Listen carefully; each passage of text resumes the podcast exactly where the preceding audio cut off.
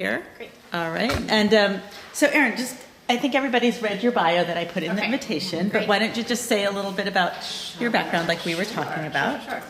So I actually plan to start with that. So um, I have this little, hopefully it won't be too distracting, but so my, my, my, my name is Erin Murphy Graham. I'm a faculty member at UC Berkeley. And I have been studying the issue of girls' education on and off, really more on than off though, since I myself was an adolescent girl. So at age 16, I went um, and stayed as an exchange student actually in Costa Rica. I lived with a family there and became very interested in looking at strategies.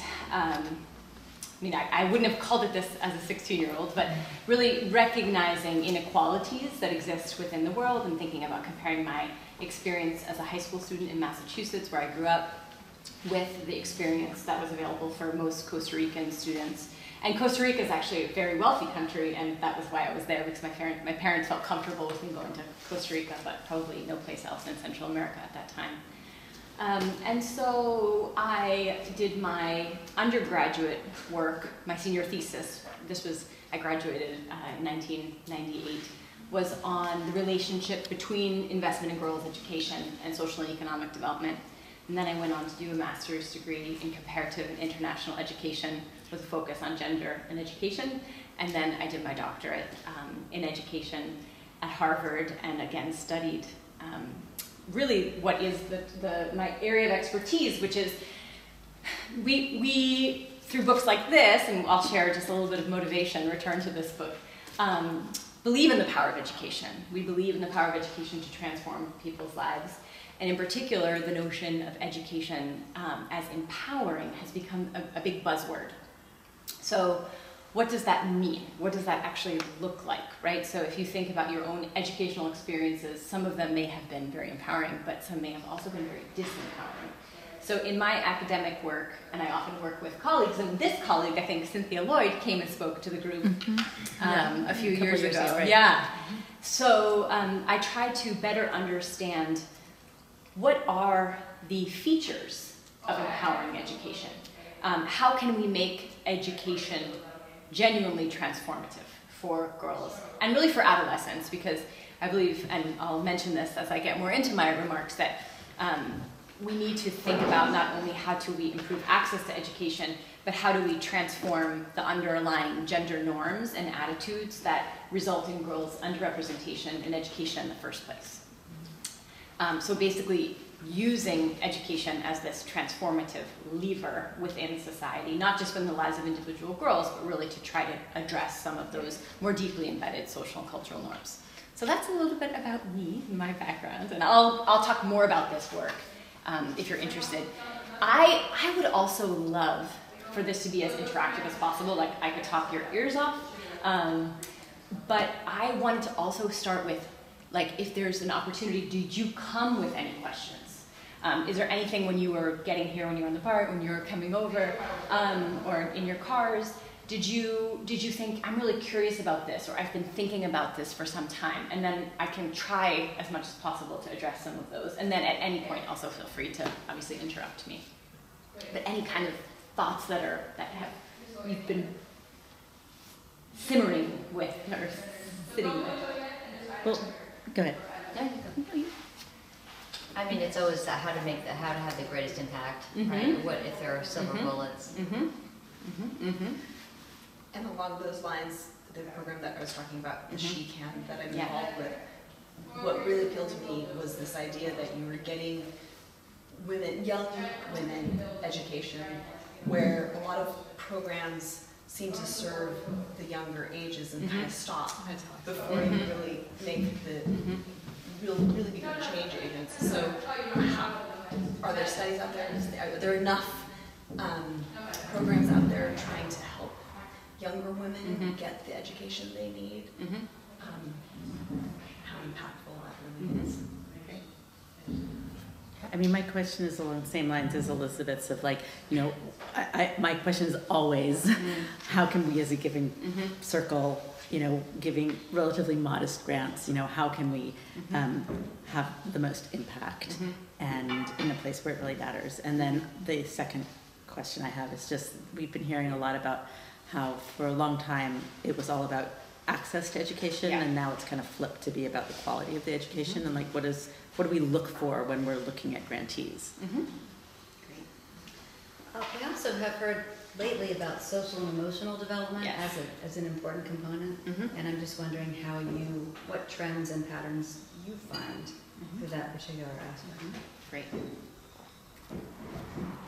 I'm interested in like the, um, the barriers Mhm. that sometimes prevent, uh, girls from getting an education. So I am on the board of a group that does, um, uh, um, anti-rape, Mhm. uh, um, teaches self-defense Mm-hmm.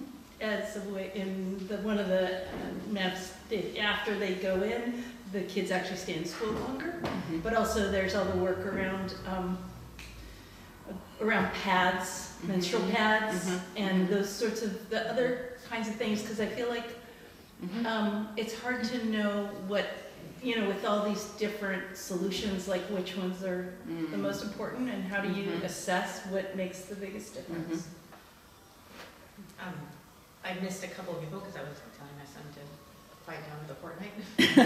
Um, So maybe somebody said something along these lines, but I was struck a few years ago when we were looking at education in girls. I was struck by uh, one of our speakers who said there has been until recently such an emphasis on getting girls to school, Mm-hmm. but that it's, it's clearly not enough because Mhm.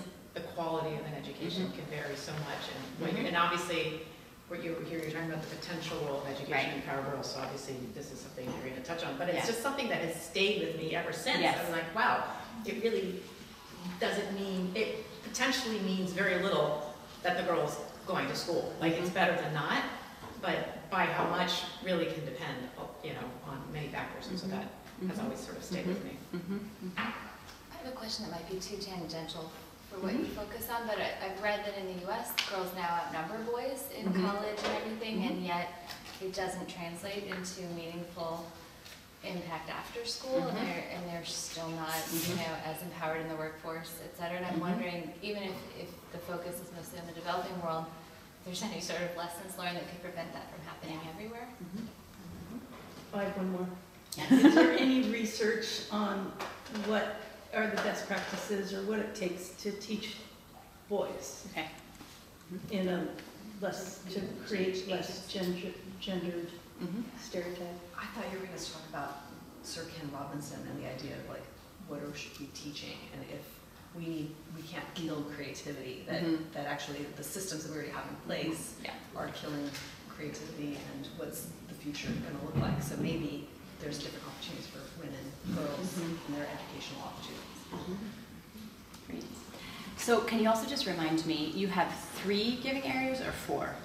So we there's six areas that Okay. we are kind of under the umbrella of our Right. mission, but each Yes. year we focus on a single One. area. So has it been six years since you've done education? How many, I guess like how many years has it been since So, the last education I cycle? think it's been three years Okay. since the last education. Okay. This is the third time we're doing education. It's Great. very popular.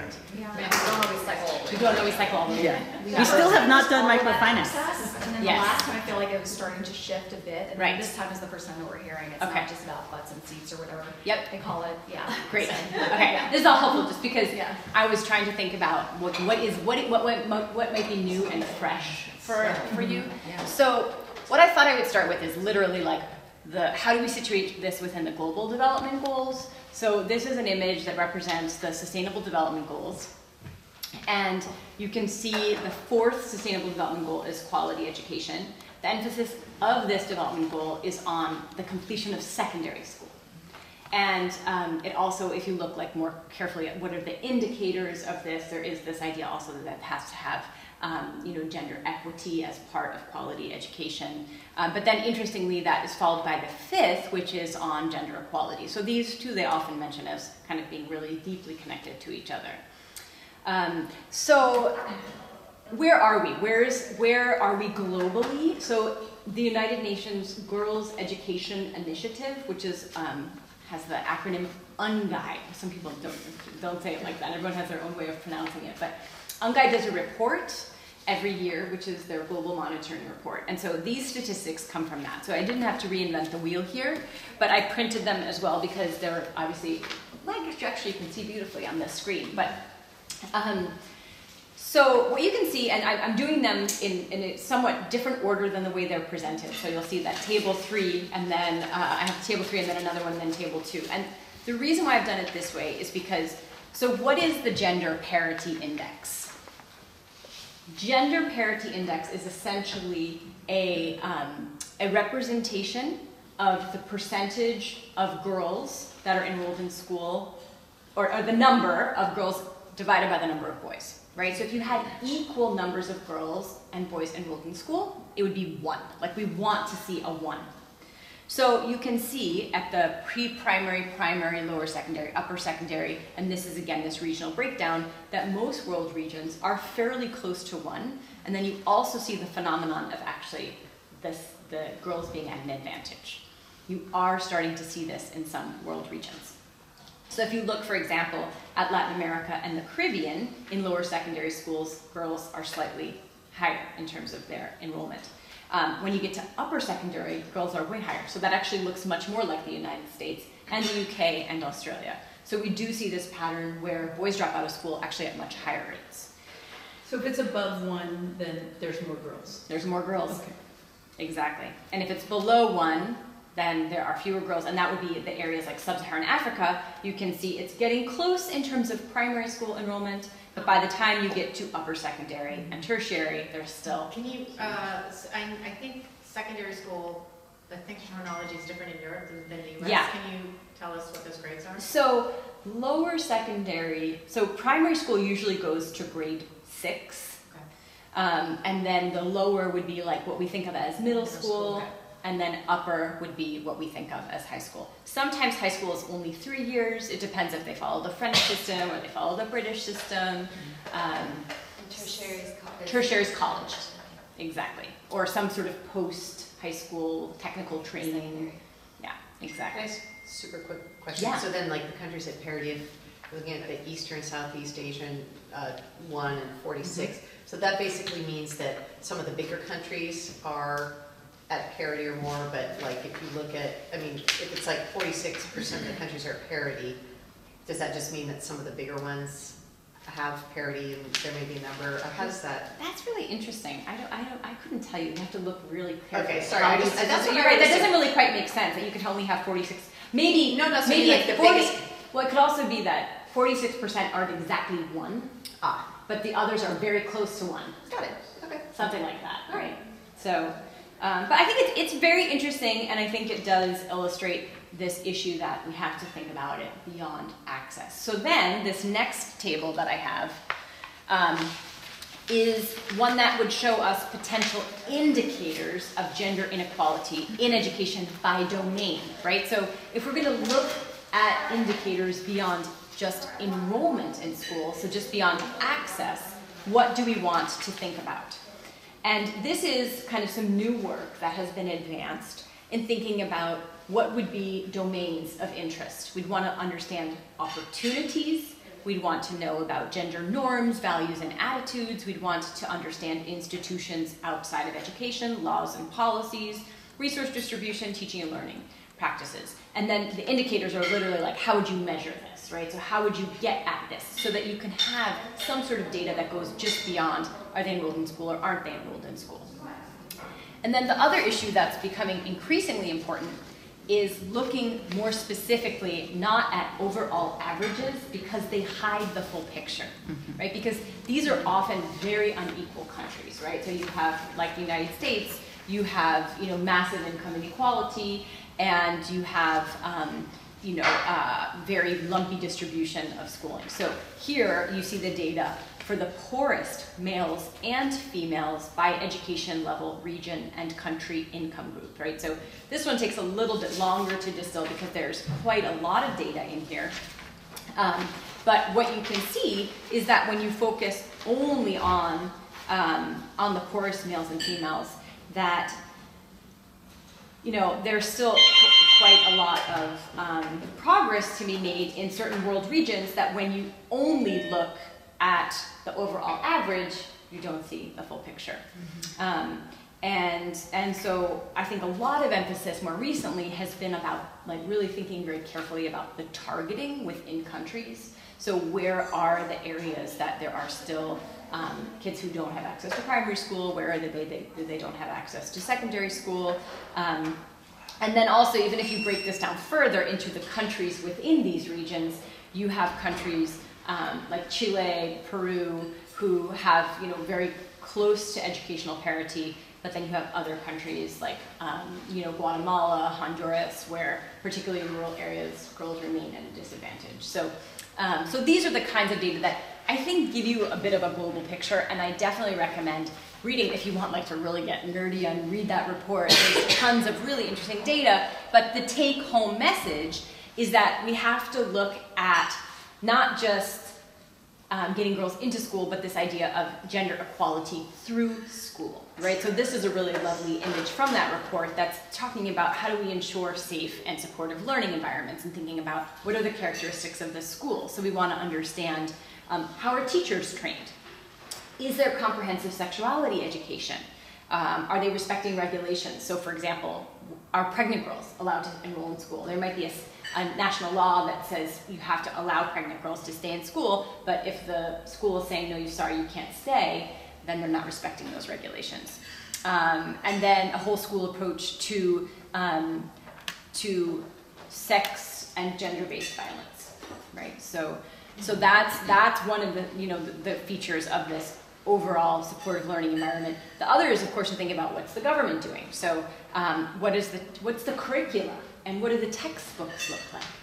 Um, what are these regulations and policies? Um, do they have gender sensitive teacher education programs at a national level? And are they investing in infrastructure? So, Carol, you mentioned the idea of menstrual pads. Well, in a lot of these countries, there's still no toilet. Um, the classrooms still have roofs that they're, they're leaking. So, literally, in the rainy season, kids cannot go to school. Um, and so, you know, this is another key component is just thinking about facilities and in particular sanitation facilities. And then, you know, also just looking more deeply at, um, you know, what are the characteristics of students, what are the characteristics of teachers, all of which make up this, um, this supportive uh, learning environment. So, so this is a great diagram that gets at this kind of big picture. And then this one I think is just great because, you know, it's like on the one hand you have a lot of discourse in these um, national policies around equality, but then when you actually scratch the surface or open the textbooks, you see um, that the images, for example, might be extremely gendered still, or you might have things happening at the classroom level where girls are assigned certain tasks like sweeping and cleaning and serving lunch, and boys are, you know, allowed to play at recess. So it's like really getting, just kind of lifting the cover off that box to better understand what is happening within the context of the school. So that brings me to this question of like, what do I consider to be a genuinely empowering educational experience? And much of this work um, builds off of the research that I, I, published a book in 2012 that's called Opening Minds, Improving Lives, Education and Women's Empowerment in Honduras that really looked deeply at this question through in-depth interviews and observation. And I looked at a particularly innovative delivery system for secondary education. So secondary meaning post-primary, so it's grades 7 to 12 in rural areas of Honduras. And the program actually operates in a number of different countries. Um, and it's a very interesting program, but one of the reasons why it's been so fascinating for me to study is because it allows me to get at some of these deeper and more complex issues, not just what are the features of the program that I find admirable, but what does this program help us to better understand about what empowering education can look like, or what relevant education in a rural context might look like, especially considering that in the rural areas of most developing countries is where kids are at the most extreme disadvantage, and in particular girls. So, um, so my understanding of this is, is really um, that I think about the um, core conditions of empowering education to consist of physical, material, and social climate that's conducive to learning, right? So we have to think about these contextual variables that the, the illustration also um, provides. Also thinking about value formation. So at the core of an educational experience, we have to think about values of the, um, the inherent dignity of all individuals and our equal worth with others. So those have to sort of be core conceptual values. And also the, the third core condition is the notion of that we learn through action, that we can't just learn through um, like reading and being lectured at, but that we actually have to have um, active learning. And we get this really, we do this well in, um, I think in the early stages in um, early childhood education, like a play-based education system. But when you go to schools um, in that are poorly resourced, you see that it's like it's extremely passive. It's very much because they don't have any resources, right? So they don't have textbooks. They often it's like one blackboard, and you know, so they're they're they're very limited in terms of what they can do. So the idea is to try to make learning a more active process. Um, and then we think about these different competencies, and this is where um, the question of social emotional learning might come in. So um, we talk about how the, the first um, characteristic of empowering education is the ability to develop critical thinking skills and also have access to knowledge. So it's like, what's the academic content, right, that um, should be delivered in an empowering educational setting. And um, then another component would be the social competencies. So this is where we think about like what is the what are the social purposes of schooling in terms of building relationships with others, in terms of developing um, you know what, what we think of as um, often psychosocial competencies. So those might be um, you know self confidence, it might be um, empathy. Uh, discipline, you know, a number of different social emotional skills that I think are increasingly being recognized as extremely important indicators of later life outcomes, right? So some research in the United States suggests that it's these characteristics that are more predictive of your future earnings and employment and health and overall well-being than IQ scores alone. So we just think a lot of emphasis, and I think um, rightly so, on the social competencies. Um, the other would be the personal competencies. So this is almost like knowledge of oneself and personal care, like taking care of yourself and having self-knowledge. Um, and then the final one is productive competencies. And this is, I can kind of go through each of these and what each of them looks like. But if you want more about the model and, and trying to think about how do we find empowering education programs that have these features, the goal of this work was that so many organizations are talking about doing girls empowerment or empowering education but when you like look more deeply, oftentimes they're only focusing on one or two of what we might think of holistically as empowering education. So this is really like an ambitious framework to think about how would we, um, you know, really, if we were going to design a program from scratch, how would we want to make sure that all of these features are available? Or just being much more specific about if we're thinking about empowering education, then we really want to um, make sure that we're talking only specifically about maybe, you know, this is really focusing on the productive competencies. Um, and so by productive competencies, I'm talking about um, the ability to generate, to create, to produce, both in the economic and social spheres. So you could be literally producing goods and services, or you could be a product, you could be producing social change. So you could be like an activist in your community working with others to try to promote um, you know, for example, the uh, elimination of gender-based violence.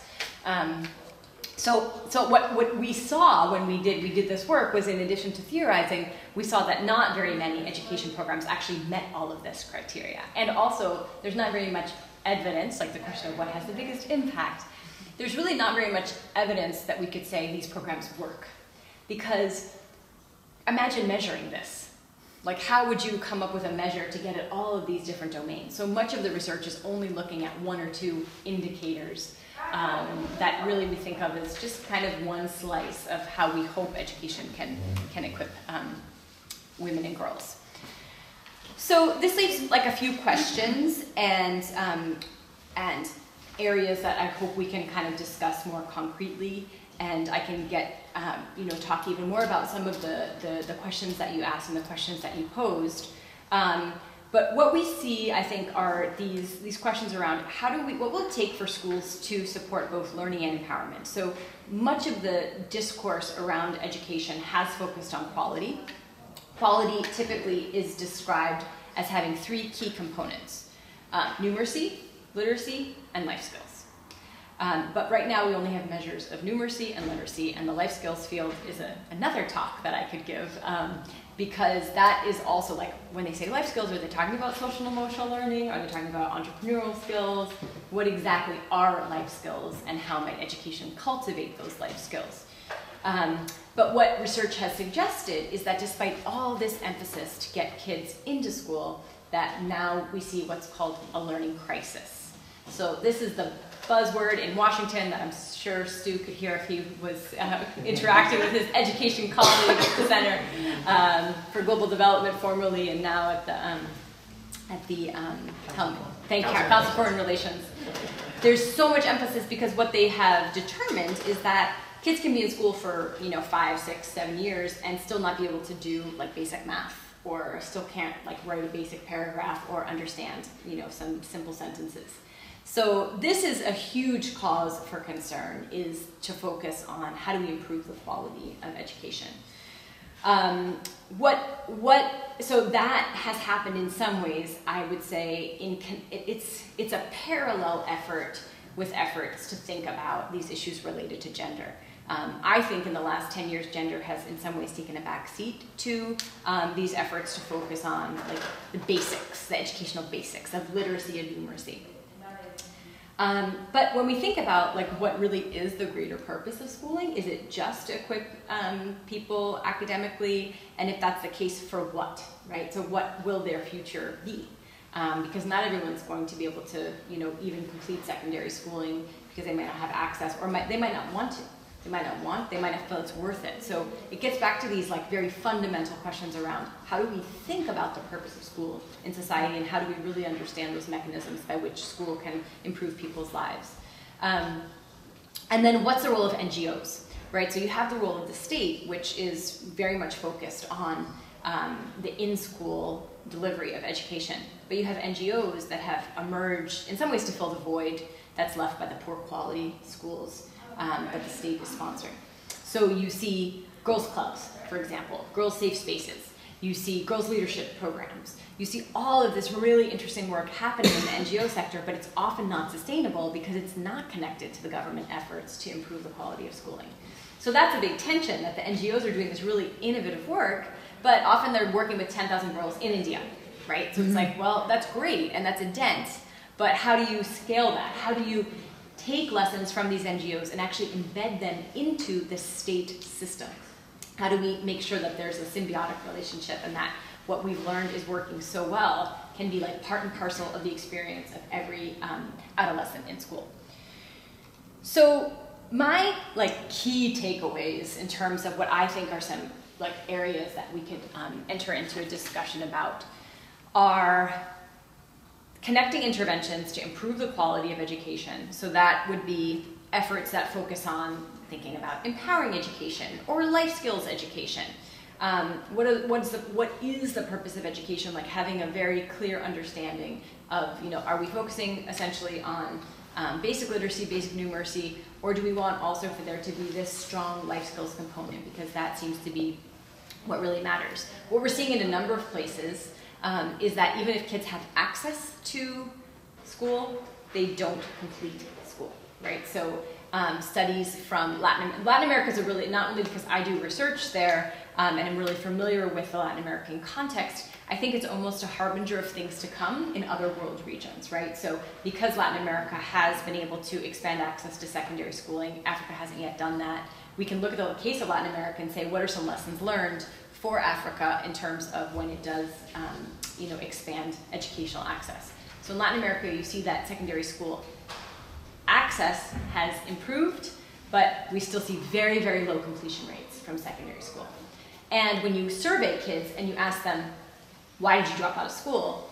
There's economic reasons, which is fairly universal. So, you know, a big implication is to have scholarship programs and conditional cash transfers and programs of that nature. But the second most common reason is that they no longer want to be a student. So, and that's for girls and boys. So that's very troubling. Uh, like, what's happening that they no longer want to be a student? And in a, paper, in a paper that I'm working on right now, um, we're using this idea of um, it's very broadly connected to a theory of development that has emerged. I would say in the last like 15 years, it's become uh, more common in um, thinking about when we even say development, what do we even mean by this? Like, what's our notion of development? Um, it's called the capabilities approach, and it was advanced by an economist called Amartya Sen, um, who won a Nobel Prize and authored a book called Development as Freedom. And he advanced this idea of thinking not just about per capita income as a way to measure well being, but thinking about what is a pe- person able to be and do. Um, and those are broadly defined as capabilities. So um, we think about capabilities, what could one do, and then what are they actually doing as a functioning, right? So there's this kind of idea of what are your capabilities and what are your functioning. So education should improve people's capabilities, but that doesn't necessarily mean that that will translate into functionings. Um, because there might not be employment opportunities, for example.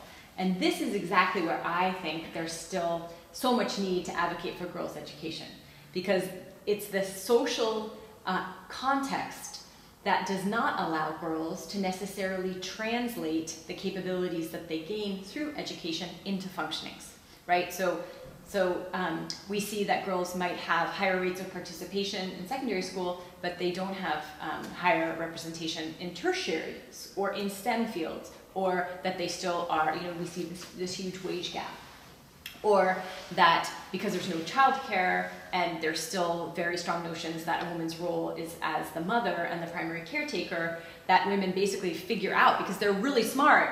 Why am I doing this if my I'm going to wind up, you know, being a mom and I'm not going to have any opportunities to work outside the home? I don't know that I want to go to school every day. It might be kind of nicer to not go and to stay home and school's really hard and sometimes the quality of their primary education is terrible so they get to secondary schooling and they have no idea what's going on and they know they're behind and they feel ashamed because they don't know what's going on and so they drop out and they, it's, it's not just because of economic but it's a, a number of these different converging factors so we call this idea the conversion factor. Like, what are girls actually going to be able to convert their schooling into that will make it worth it for them to stay in school? And that's again where the discussion of quality education is so important because we want to make sure that schooling is not just about this like imaginary academic preparation for some future world where they're going to apply stuff that has no connection to their lived experience in their daily lives. Because really, what we see, and this Ken Robinson is, I think, a great um, uh, sort of champion of this idea that, that we're still using a model of education that is completely outdated, right? Like we're still following this model of education that was that came from the Enlightenment, that was like in, in line with the Industrial Revolution, that was like factory model of schooling, and we have kids that are grouped by age, and there's you know one grade per um, that age, and then you progress through the grades, and it's a factory, and and it's like, wait, what are we, you know, just kind of pausing and rethinking, like, what are we doing in schools and how can we create a curriculum that is actually responsive to the context where kids live? Um, and so, so that would be one point, is like really thinking carefully about this issue of quality education and all those various factors that I mentioned. Um, the second is why a continued emphasis on girls. So this is where I feel in the last few years. I mean, when this book, so this book was written 10 years ago now. It's 10 years old. so that can make us all feel old. So I got out my well-worn copy of the book um, and was looking at it in the BART to think, what you know, what do I, what did I dog ear 10 years ago? Um, I had my students read this book and do like a book review of the book, so I know it fairly well. Um, but what's so interesting, and so I'll just read like one excerpt, which um, is about uh, empowerment. So um, they say empowerment is a cliche in the AIDS community, but it is truly what is needed. The first step towards greater justice is to transform the culture of female docility and subservience so that women themselves become more assertive and demanding. Um, so the single most important way to encourage women and girls to stand up for their rights is education and we can do far more to promote universal education in poor countries. So, you know, this is a very powerful message, but my critique of this book has always been, that, and, and that's fine because that's not their role. They're not education, they're advocating for education, but they're very vague about like what kind of education, what is that education, how do we ensure that it's education. So 10 years later, what has started to happen is I would say a little bit of a backlash, right? So in countries where you see that there is not a gap in enrollment, um, that there's pushback on gender. Like, why are we still talking about gender and haven't we solved this issue? Um, so I think there's there's a clear response that's needed. There has to be like a very well articulated response to that.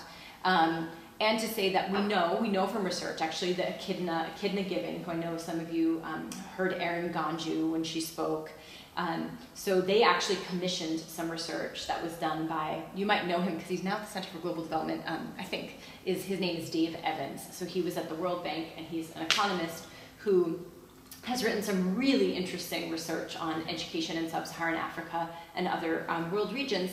And what he did was this analysis to look at the evidence base to understand whether um, there was an added value of girls' education strategies or whether what's good for girls is good for boys. And the evidence largely supports the idea that what's good for girls is also good for boys. And so the idea of like girl only interventions might have lost its luster to some extent. And um, that we really need to think about uh, strategies that can improve the quality of education, for example, for both girls and boys. So that is an emerging trend that we see is this pushback. And that is why I think it's very important to think about what continues to place girls at a disadvantage? Why do we see girls continuing to um, not advance in other domains in life? Um, and I think the call, and this actually is talked about also extensively in Half the Sky, which is the lack of access to sexuality education, comprehensive sexuality education, and the lack of access to birth control. Um, because once girls have kids, it really changes their life trajectory. So I'm just going to exit out of this for one second to share. Um, so this article came out. There's, there's, it's really interesting in The Economist, um, and I was really excited about it because my work more recently has focused on um, on how to prevent uh, teen pregnancy and child marriage in Latin America. Because what we were seeing in our research was that um, girls were dropping out of school not only because they were pregnant, but they would drop out of school, and then once they had dropped out of school, they would enter into unions as early as age 15. So this article, which is hot off the press in The Economist, talks about um, you know what's happening, and uh, so a third of Latin American women can expect to have a baby before reaching the age of 20, a higher rate of teen motherhood than any region except sub-Saharan Africa. And people don't even think about Latin America as a region that still should be like meritorious in receiving, um, you know, aid support, like DFID, for example, the British Department for International Development no longer funds Latin America. Um, it's graduated, right? But then actually, when you look at some of these issues, it's really, really interesting.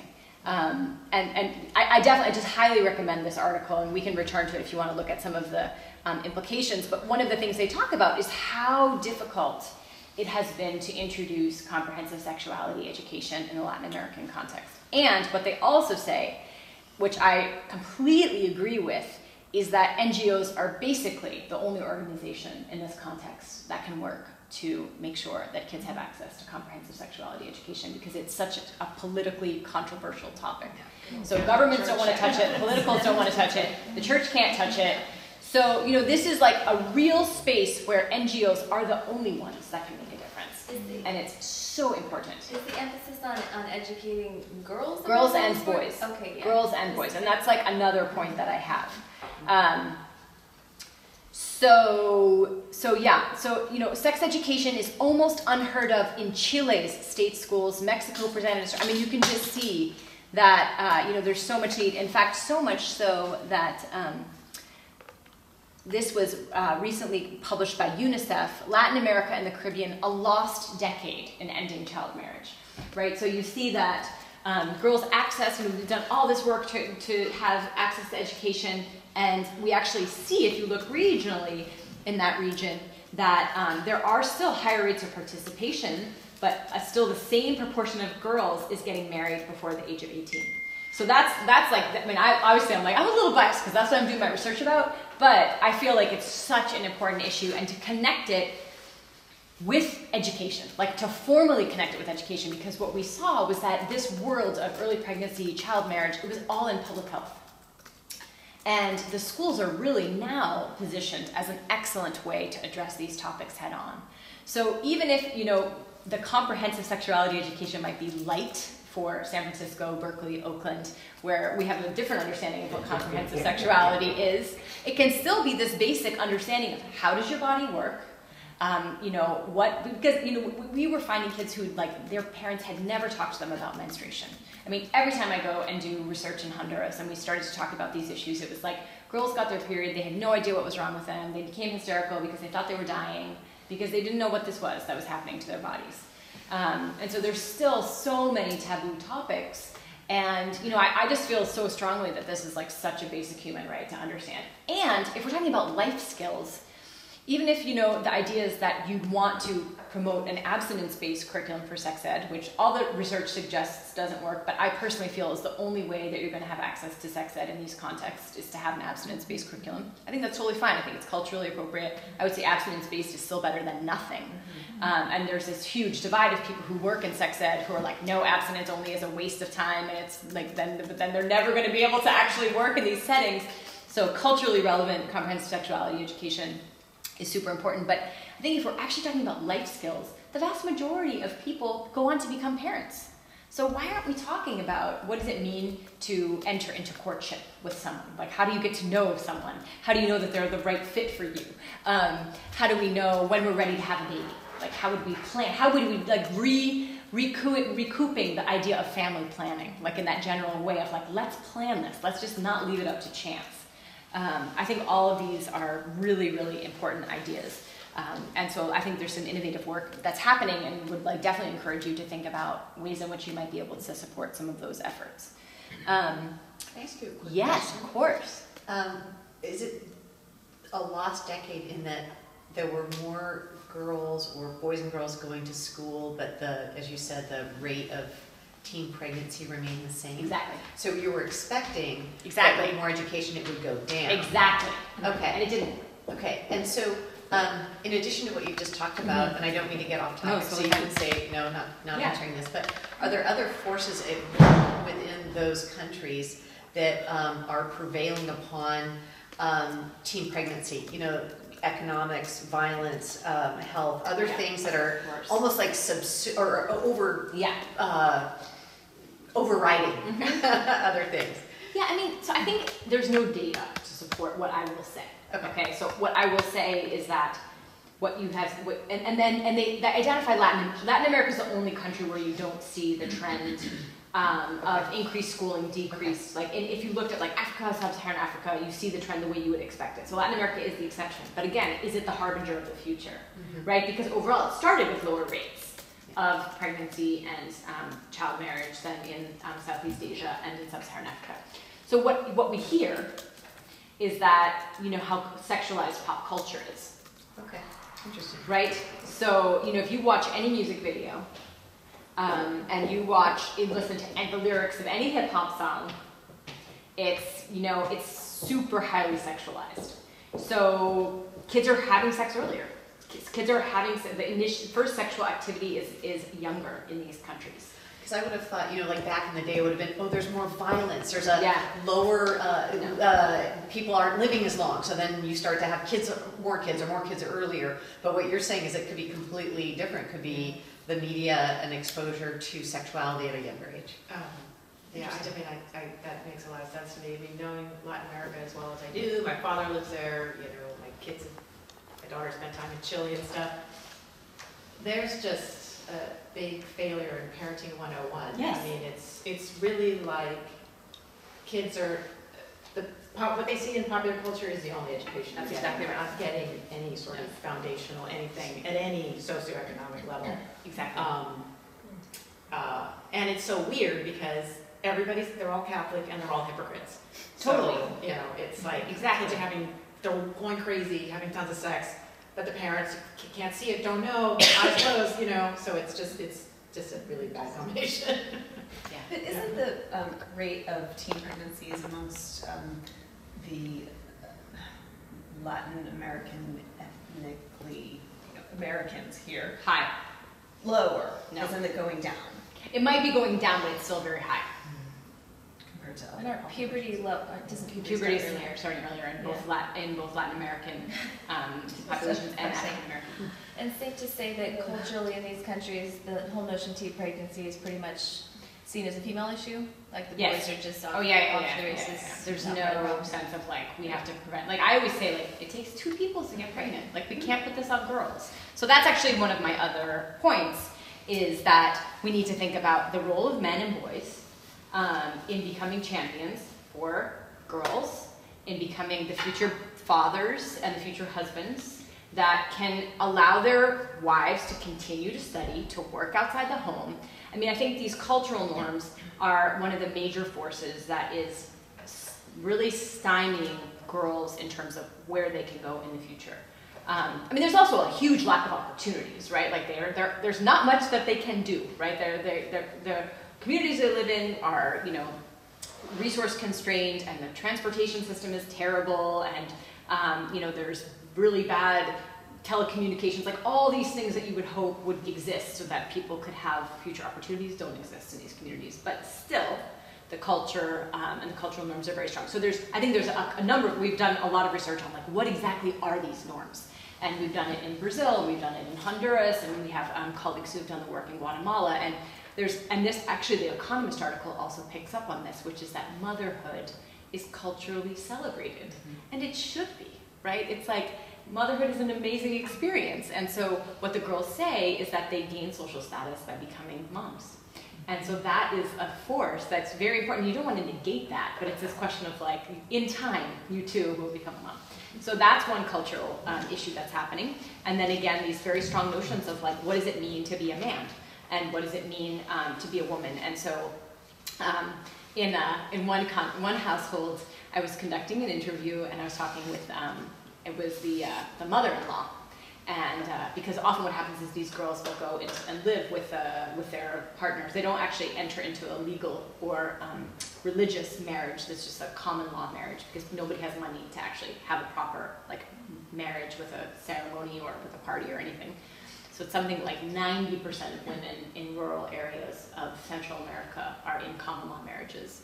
Um, so the, in this conversation, she said, "Esposo querría, esposo tiene," which is like basically like she wanted a husband, now she has a husband, and that's that. Like that's just the end of like she's not going to school. This is now this is what she has now. Like this is what she wanted, this is what she has, and that's that. And so you know, basically these girls as young as 15 years old would be going to school. Sometimes they just stop going. Maybe they were going to go back. Maybe they weren't going to go back. Then they enter into this relationship and they wind up, you know, having sex, and that basically means you're married. In some of these contexts, it's like once you begin to cohabitate and you begin to have sex, that's that's your esposo. And so um, then you know from that moment on you're like responsible for basically taking care of your husband. Like you do all the cooking you do all the cleaning you do all the laundry. That's your job that's your role in life. And then you know pretty quickly the kids come because there's no access to, com- uh, to comprehensive sexuality education. There is access to birth control. There's access to condoms just about everywhere. Um, but again the male norms are such that they don't use them it's not ever mentioned as a form of birth control um, in the context where I've been working. It's really shocking. It's really quite shocking. Like I, I, I- often leave and I'm like, why won't the men just wear condoms? like life would be so much easier. Because you know the delivery mechanism for female contraception is much more complicated, right? Like you have to go to a clinic, you have to do something every day, you have to have an injection. You see more long-term, um, long-lasting um, contraceptives, but again, completely decoupled from any education. So it's like people don't actually understand like why does a condom prevent pregnancy why does a birth control pill prevent pregnancy why do you have to take there's no like understanding of that because that whole scientific side is completely absent so What? You had a question. You answered it, I was Okay. gonna say, well, if there was more emphasis on providing contraception to women, but obviously it's a lot more difficult. it's, and it's just the power dynamics in relationships too right like all that thing about intimacy and trust and so Yeah. yeah What was the, uh, your book was based on a program in Honduras? Uh, what was the program? So it's a um, the program is a it's a secondary education program. It's um, it's essentially in four countries of Latin America. So it started in Colombia and has spread to Honduras, Nicaragua, and Ecuador. Honduras is the most interesting case of it because it has a full partnership with the government, and it's basically a new way of I can again I'll talk your ear off about that if you want me to, but it's a new way of thinking about um, how do we conceptualize education in a rural area and how do we connect it more with um, with development? Like really what are the goals of development? So it has a very strong emphasis on agriculture on community participation um, and trying to build really to build a new type of rural community and what we've done more recently is to take some of these insights around everything that I've shared with you to actually design a curriculum. So my next point, so that I don't get too off topic, but um, design-based research and design thinking. So uh, you're in San Francisco, so I'm, I assume you've like heard of design thinking and you see it everywhere. Yeah. so design thinking is uh, it has kind of spilled into this research, which is around like how do we work in partnership and in teams around the creation of just like you would have a designer have you you know sit in this chair and it would be beautiful and you think about how is it comfortable, not just in designing products, but literally in designing interventions. Um, so we work with a team of the researchers in uh, UC Berkeley, myself and a, doc, a, doctoral student who's from Honduras, have worked for a long time with this NGO um, that implements this secondary education program that's very innovative and wonderful and has had you know international recognition and has won awards and everything, but it still did not have enough comprehensive sexuality education. Like it had a lot of content on gender equality, but I was like, but where are the lessons around, you know, contraception? And it was like, no, we don't do that. Um, and so we've worked with them to literally design an intervention and that intervention where we we're pilot, we did a prototype and we piloted it and then we refined it and then it has a strong parental component, right? With like we, we realize it's not just about getting the kids, but actually teaching parents how to talk to their kids. How do you have these kinds of challenging conversations, what you think of as a challenging conversation with your adolescent kids? How do you stay connected to them? Because we were also hearing that the kids were like fighting with their parents and so they just ran off. And so it's like, how do you maintain that love and that connection even during this turbulent period of adolescence? Um, so, so this, I think there's real promise in not just um, thinking about like impact, because impact is very difficult to measure. Like when you looked at these indicators of gender sensitive um, like enrollment's easy to measure, but some of these other things are really difficult to measure. So then you think about maybe it's not just about measuring impact, but really starting from the ground up in designing the kinds of solutions that we know, or just having that design thinking and that design research approach. Um, which is not like so. For example, I'll say with um, with regards to menstrual pads, there's really not a lot of evidence that that shows that providing um, what they call it wash um, so it's, uh, I forget now, it's water and sanitation, I forget what the H is, hygiene. Water and sanitation hygiene. Um, there isn't a large body of evidence to say that that works. But again, maybe, maybe the, the interventions have not been designed to actually meet the needs of girls and women who will use them, right? Maybe that was about the delivery mechanism. Um, so I think it's like when we think, we have to obviously think about impact, but we also have to think about really designing with communities these kinds of interventions. Um, and then the other two points that I would say just before I close are um, I still think there's a great need for thinking about teacher professional development and innovative um, ways to do teacher, teacher professional development. Not just with regards to gender, but just with this idea that, um, you know, the, the preparation that teachers receive is just really not not good. And so you wind up with these abysmal learning outcomes. So if we want to have education really empower girls, I mean, we know they need access to quality education, and we want that education to be delivered by teachers who can, you know, have some training in gender sensitivity to be able to disrupt these cultural norms and, you know, address machismo or address these um, stereotypical notions of manhood and so this is so key is the teacher professional development. And yet, you know, we, we don't see, it's like not a sexy topic, right? It's just like, who wants, because it's so hard, but it's so important. And so that's another key thing. And then, um, again, there's these great uh, new like models, and I can show you them if you're interested, in thinking about intersectionality, so when I say intersectionality, another word would be thinking about just like what are the different dimensions that marginalize girls. So there's a framework of educational marginalization, which is basically like what are the what are what's the context? So like we know, for example, that rural girls um, are more disadvantaged, or girls from much larger families are often at a disadvantage because they have to care for their siblings. Girls who are ethnic minorities, girls who do not speak the like major language as their mother tongue. So indigenous groups um, in most countries. So we know that those are features of the context. And then we have to think about, you know, the geography, like are they far from school? Are they close to school? All these different features that might place girls at a disadvantage. Um, and just having a better understanding of those can also help guide and inform our efforts because I do think that we wind up with like saturation in specific regions or specific countries. There's like Um, and this is just again based on my travels and seeing like you know I was in Uganda last year and seeing like there's NGOs everywhere there. Um, you know Guatemala is another example. You know, when I go there, I'm like, okay, I know that there's a large population in Guatemala, but there's a lot of NGOs in Guatemala compared to Honduras. Um, and uh, and Nicaragua I'm not as familiar with. Um, but yeah, so it's just really understanding like how can we think about um, these intersectional issues that maybe, especially if you don't have millions of dollars that you can invest, like how can you target um, you know, the giving that you will do to make an impact. And I think part of that is like, what's the niche? Like, what's the niche that's, you know, more complicated, like comprehensive sexuality education, where, you know, people don't want to touch it because it's so controversial. Or, you know, really thinking about innovative models for teacher professional development because we're just finding that the state can't do it. Like, the, pu- the public system can't do it. So we need to think about working with NGOs that are doing teacher training. And then also to think about sustainability. Um, so those are some thoughts. So hopefully, hopefully these were going to generate discussion and So, conversation. so why can't the state do teacher training? I mean, that seems like something they could do. I, I kind of get why they're not getting into the comprehensive sexuality Yeah. education. because they have a very they they so I keep talking about this Ken Robinson video. So I don't know how many of you have seen this Ken Robinson video, but um, you know it's really difficult to break the mold of what we think good education is. And so you know the people who are in these positions of power are replicating the educational experience that they had, um, and so because that's what they know, that's their point of comparison.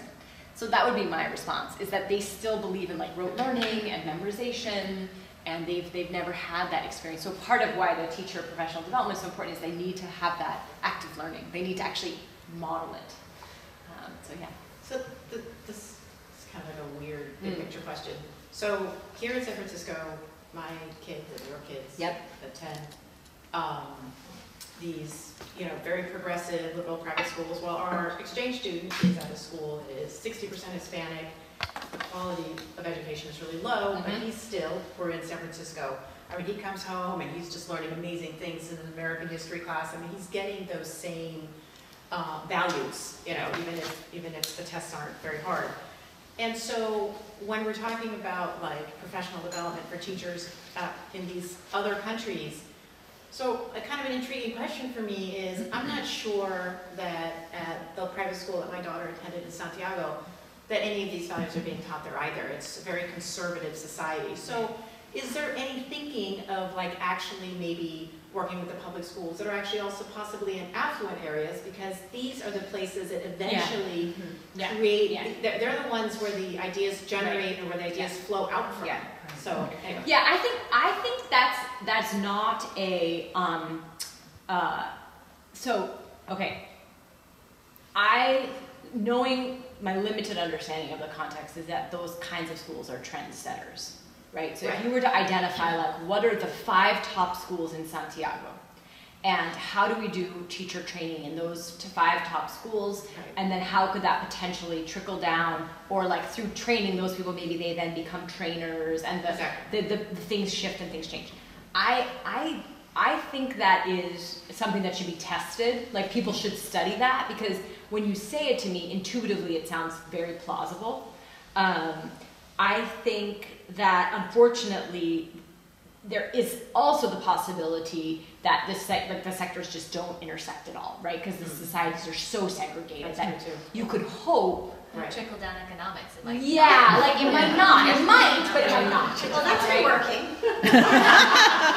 Well, I like your idea though, because it could be the policymakers' kids are Exactly. these schools, that's, that's what I said. Like, so, so for example, I was in India this year, and um, and I was I met informally just because it was like this you know friend of a friend who was at this school, and it was in this community outside of New Delhi that was like an hour away. It was sort of a like a, an enclave of houses, and because you know Delhi's like so cramped, so it's basically this place where like upper middle class families lived and they had a school there and the school was all staffed with these really interesting people who had come from you know there was like american families who were teaching there and um, and i thought to myself this is really interesting because you could see that they're experimenting with what trying to um, not emphasize scores on the college entrance exam like they were saying like we care about the college entrance exam but we actually care about all these other things, which we feel the college entrance exam doesn't measure.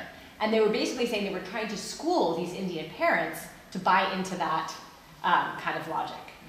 And also, there's this really interesting network of schools in Peru. It's called Innova Schools, and it's um, been started by this very wealthy entrepreneur who's in the telecommunications industry. He has started this big network of them in both Peru and now they're in Mexico, working with Carlos Slim in Mexico. Uh, yeah, yeah. It's going to be big. It's going to be huge. And what they're trying to do is low-cost private schools, and they are using design thinking, and they're really interesting. They're private though, so they're again like, will this weaken the public sector? Um, but I think they are trying to say like, we're not just going to do this old school, get you ready for the the entrance exam, because many of these universities have them, but we are going to focus on creative thinking and this, that, and the other. It will be very interesting to see what happens there, and I don't know if anyone is researching it, but but I do I do think that is a potential strategy by which to influence because there, it's, it's really like a mentality. It's, and I think this is what we've seen also in Honduras with the work we're doing with this innovative delivery system. 20 years we've been saying like, here's all this evidence that this is the kind of program we should be replicating, we should expand, we should invest in. And it falls completely flat on government ears. Because when they hear alternative or innovative, they, they assume it's of worse quality because what they want to replicate is like the urban high school that they know. Right, well, in my experience in third world countries, schools, r- rural schools, Mm-hmm. is that the teachers are not, like, if you have a brilliant sage on the stage lecturing and doing rote learning, and they're brilliant, it actually works pretty well. But Mm-hmm. what I've seen is a lot of these teachers, their own education is not there, and so it's complete, it's almost bizarrely absurd. Like the ki- kids are chanting things, Yeah, the teacher's saying things that don't make sense, and the kids are Exactly. chanting yeah, and learning rote learning things that don't actually make sense either. yeah. And so it's like, oh my God, they're following rules all day to gather things that those that wasn't a fact, you know, and that didn't actually make sense. And that math problem Yeah. doesn't add up. Yeah. That's not that's not what the you know. So Yeah. It's really it's super staggering. So So I, I was just reading an article, this was kind of interesting, an unintended consequence of what's happening with the um, immigration uh, rules, that there is an increasing number of um, Mexican-American uh, students who are returning to Mexico, Yeah. right, in really large numbers. Mhm. And they're, they, they, they've been going to school here in America for, you know, Mhm. for their whole lives, and now they're returning to Mexico Mhm. and having to learn in a new language that they Mm. didn't really Mhm. speak, and in a school system that they must be sitting there going, why, why are we doing Yeah. this? This is ass backwards. Like, Yeah. could there be, you know, some glimmer of hope that some of these younger generation people who are there are seeing the, you know, the abysmal differences between, I mean, if there's any Mhm. silver lining. Mhm. Yeah, that would be great. Um, what about the other organizations that are not directly education, but trying to tackle these issues? So like Right to Play is using sport, soccer to get at AIDS and Yeah. any of Yeah. these things, Girls on the Run Yeah. would be an example here, but Yes. there are lots of people trying to get at it in a non-traditional Mhm. Yeah. education. So- Do you like any of those? Yeah. Which ones should we I like them all. What- That's the problem. I like them all. So, so I, um, so I have for a few years been involved in a research study on a um, sports-based life skills training Mhm. program in Latin America. So I personally believe, and this is not just a personal belief, but also based on all the research evidence that I've seen, that sports is a potentially powerful mechanism to empower girls, and that I believe PE is like a completely lost opportunity in schools um, to, to address some of these gender issues, right? So just the, the very act of like forcing boys and girls to play together, um, to cooperate, because the other thing you see is these, uh, like, and this happens everywhere, it's like happened in my, my, my own eight-year-old daughter will not play with the boys. She's like, there's no girls in the after school, I'm like, play with boys. They will make fun of me if I play with them, right? Like, are, we somehow have really gotten this wrong. And so, like, PE and the opportunity to, like, force kids to play with each other, I think has a real disruptive potential. Um, and I'm very encouraged by research uh, evidence about the, um, the potential effects of, and I also just think it's like, they need to play. Like again, it's like, what's the purpose of, of education? It's not just academic. It's like, how does this enhance our, our life. And you know, we all have physical outlets, right? Like some people like to hike, and some, I mean, you know, uh, some people like to ski. Maybe not anymore. Uh, but it's a really important part of well-being.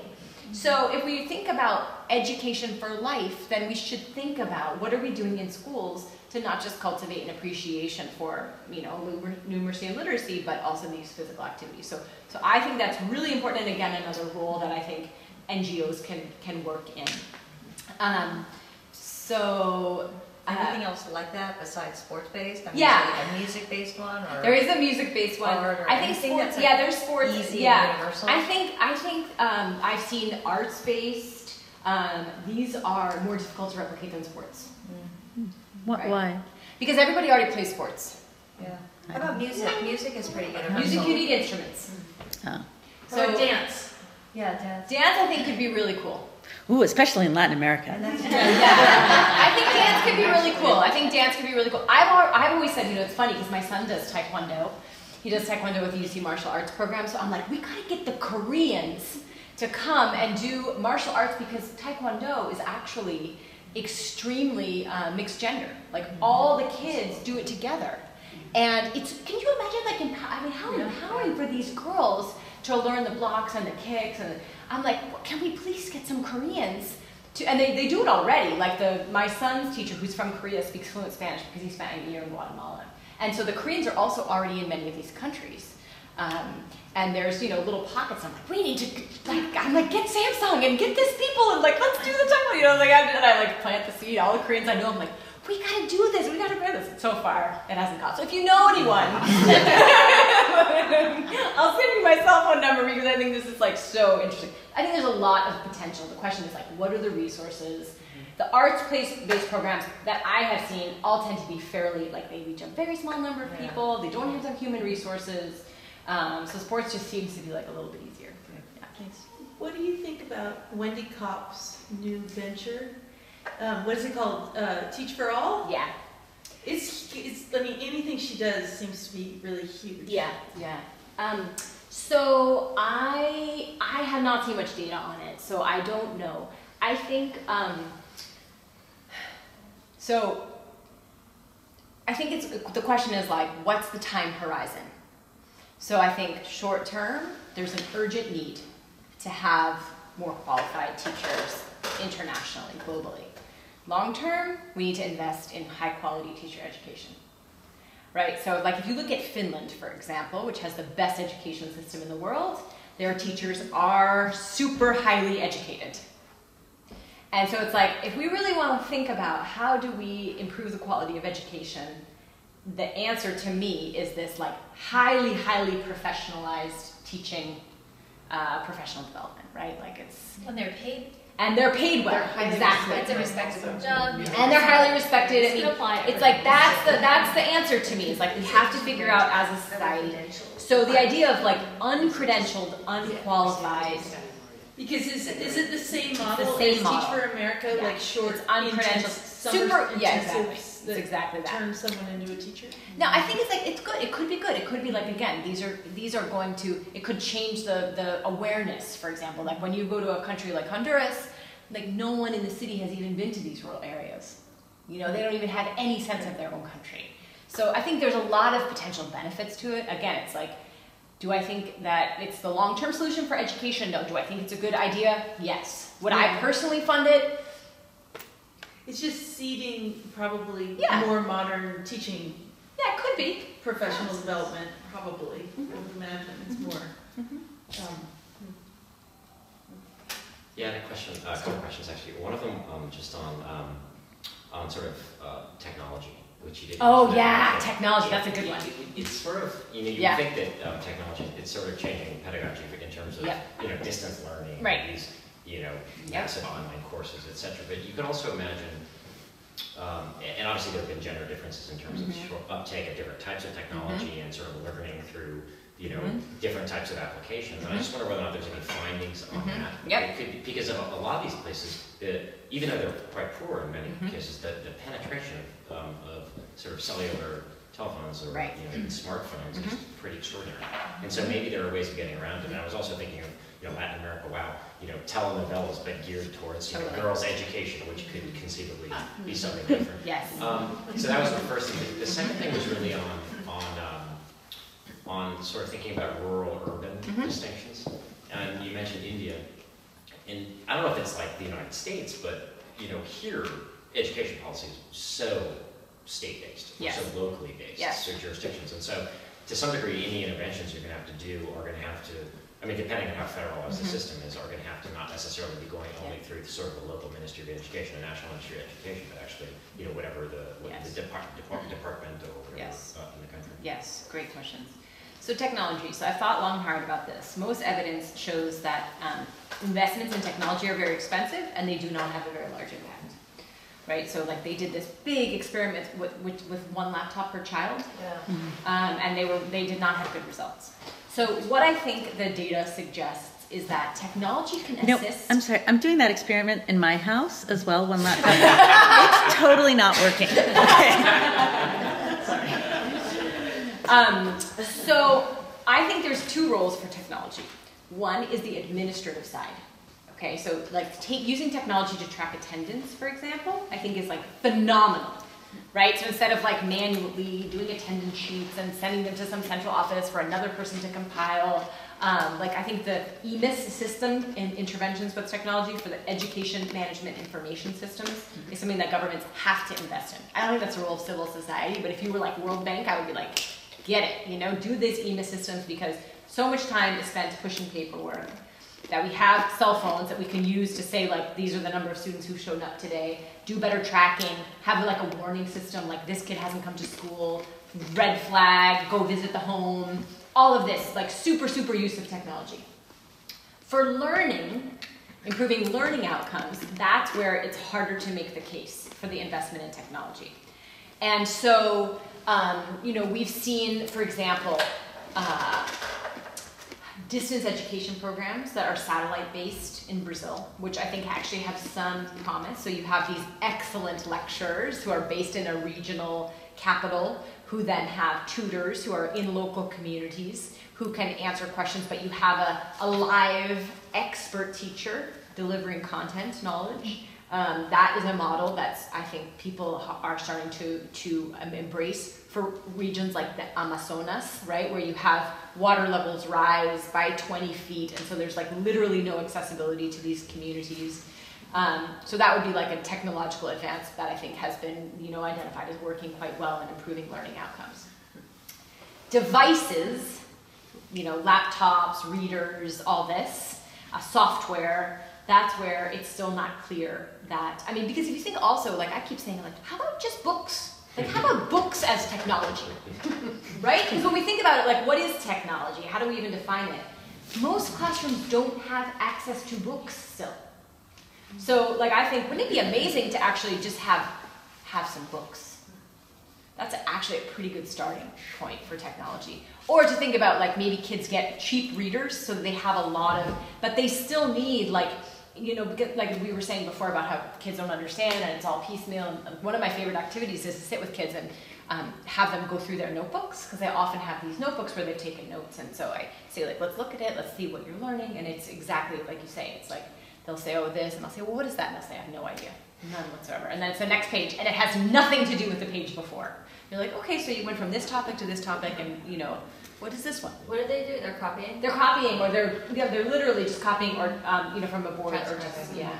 So so I think the technology question is one that the the, the tendency now is um, to think about uh, technology. I guess there's three functions for technology. One is the, the, the management of information. The second is to improve um, learning in you know different areas, and then third is just learning to use technology, right? So like becoming fluent in how to turn on a computer, how to you know type a document in Microsoft Word, so, so that you don't have that technology gap. So I think it's like very important to think about which area of technology are we referring to, and then with regards to the telenovela um, as like a form of, uh, ed- of education.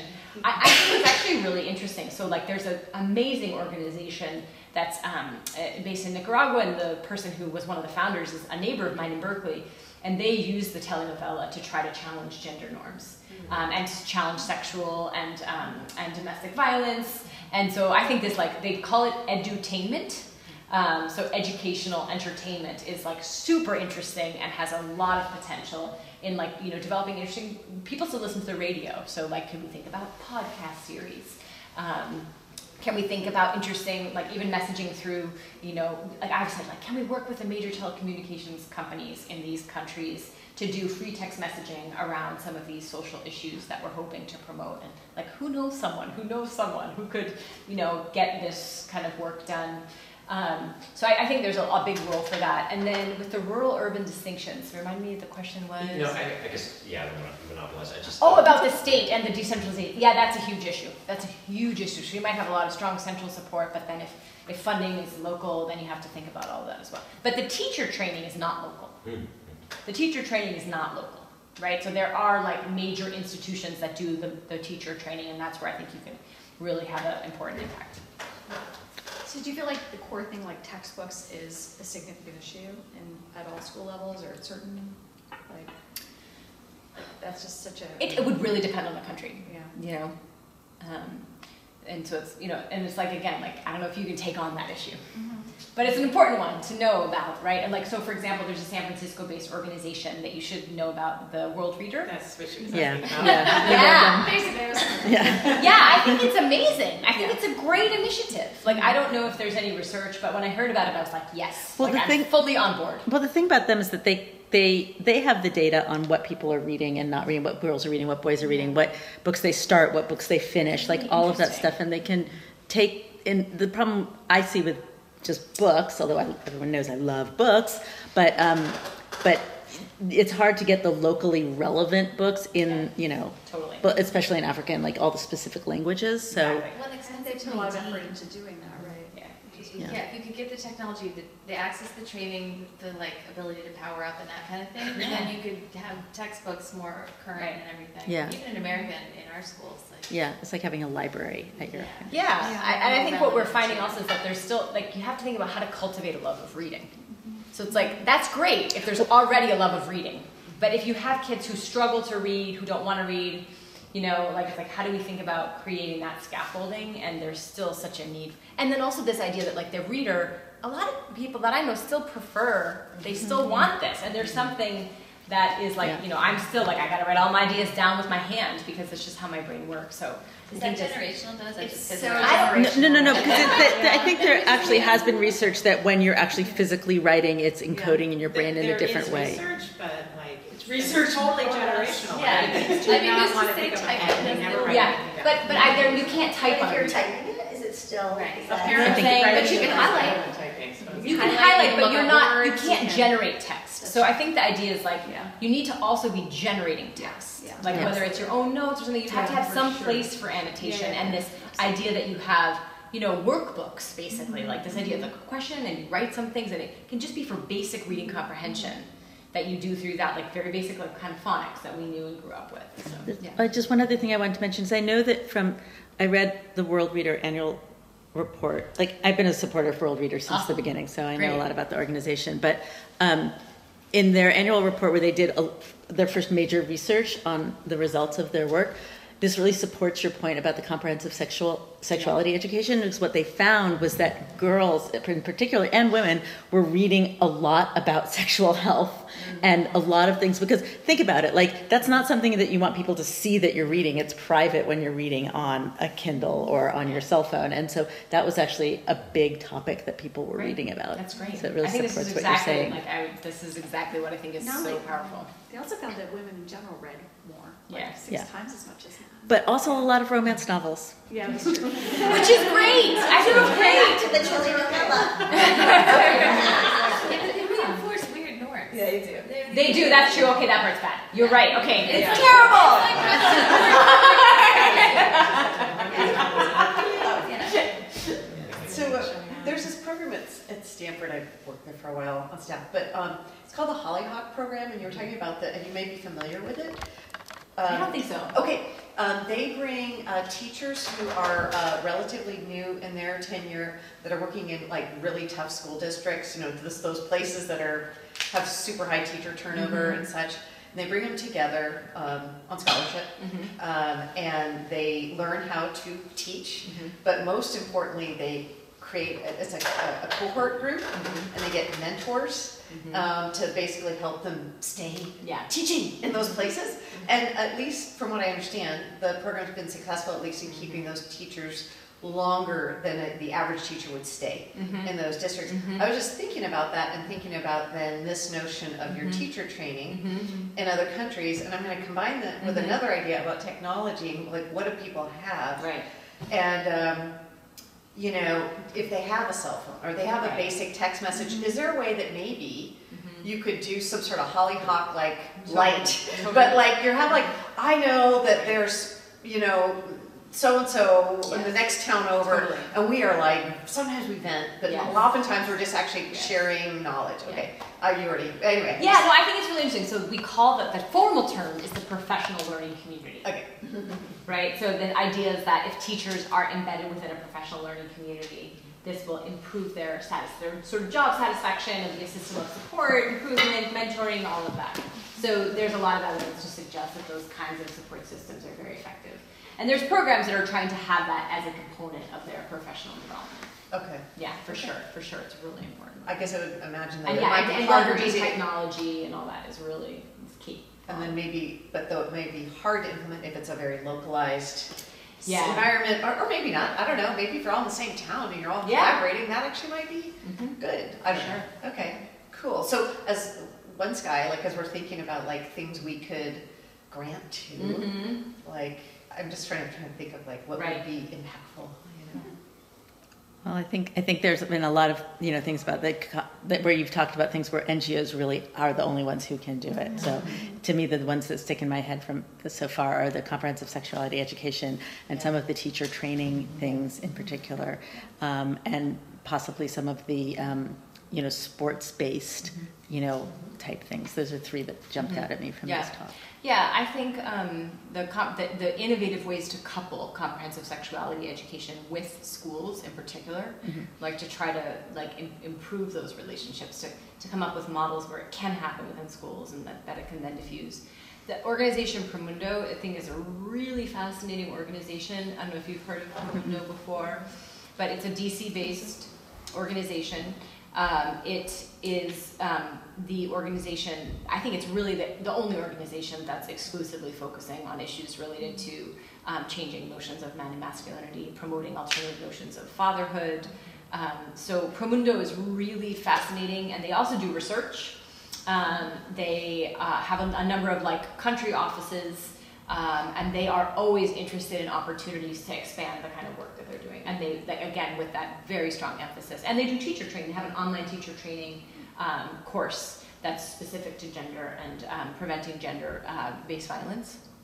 So I would definitely check out Promundo. I didn't want to come with like these are some organizations because I think it's important for me to come with the concepts. Yeah, but if you don't, like, I'll call you afterwards. And yeah, if culture, if, if music and TVs and tel- telenovelas and romance novels and all Yeah. of that was reinforcing healthy Yeah, gender yeah. parity, Yeah. well, it to- totally doesn't, Yeah. but wouldn't it be great if it did? What was the organization of your neighbor? It's called um, it's called uh, Puntos de Encuentro. Puntos de Encuentro. And it's Peru or? And it's Nicaragua. Nicaragua. Nicaragua. Um, so yeah, it's like you know what are so I can definitely I can give you a list if you want a list. But um, but I think it's important to think about like what are the issues that you feel like really passionate about if it's masculinity or comprehensive sexuality education or both or what that might look like. cool. Teacher, professional development. just Right. Good options. Any last question before a couple of housekeeping things? Carol, go Is for there it. any evidence that direct, like, teaching gender parity to girls and boys? Like, you just go in and you, like, um, my Yeah. husband runs an organization in Uganda, and and he was starting to train train. He he hired this woman who to go around to all the rural schools and give feminism lectures and do like a lecture series on on. Um, she wrote the To lecture. the boys and girls? Or just two? I think she gave them to both boys and girls, yeah. But I just wonder, I don't know, is there evidence for that, like, let's just hit, hit it straight on the head Yeah, I mean, I, I think this? that's that's the idea is that that has to be part of what right? Mhm. Um, and that there can be like conceptual change that happens as a result of exposure to new ideas, Mhm. right? So it's like, huh, I'd never thought of that before. Like, huh, like I've never heard of vegetarianism before, and that's an interesting way of being, right? And so once you've heard of it, maybe you study it more, and it changes the way you think about eating and consumption, or whatever the case may be. So, huh, never heard of feminism before. That's an interesting idea. And then maybe some people do like think, yeah, I do believe men and women are equal. And I, I just had never thought about my assumptions, and I'd never thought about society, and I'd never thought. So I think again, it's like maybe, but I don't think we can expect that like one lecture is enough to make No. a big. But I, I do think that you know the, the exposure to ideas. Like I mm-hmm. actually did become a vegetarian because I went to a presentation in Seattle in 1993 on Earth Day, and it was like literally I was like, I've never heard of vegetarianism. This sounds fascinating. I guess I don't really like meat that much, and maybe I'll learn more about it, right? So I, I mean, I think you could find evidence that for some people this can change their mind, but is it like a sustained strategy for changing cultural norms? It's a piece of it, a very important. But are there a lot of, I mean, I know this, is his Yeah. was very. like one-off kind of Yeah, but is there, are there, are there programs which are directly like, we are teaching gender parity, straight up? And this is our Um, focus? Or is it, it always feels like. So it's- yes, yes, I think there are. But again, that the strategy would be get it into the curriculum. Like do that and get the get the government to adopt it. So I would Right, say right. find an NGO that's trying to do that, but also trying to get the government to take that curriculum and actually put it into whatever is supposed to be the national curriculum. Because how many schools can you visit in a year? Yeah. That's the challenge. All right, I want to thank you. That's great, great, great, great, great, great, great. Um, Great. And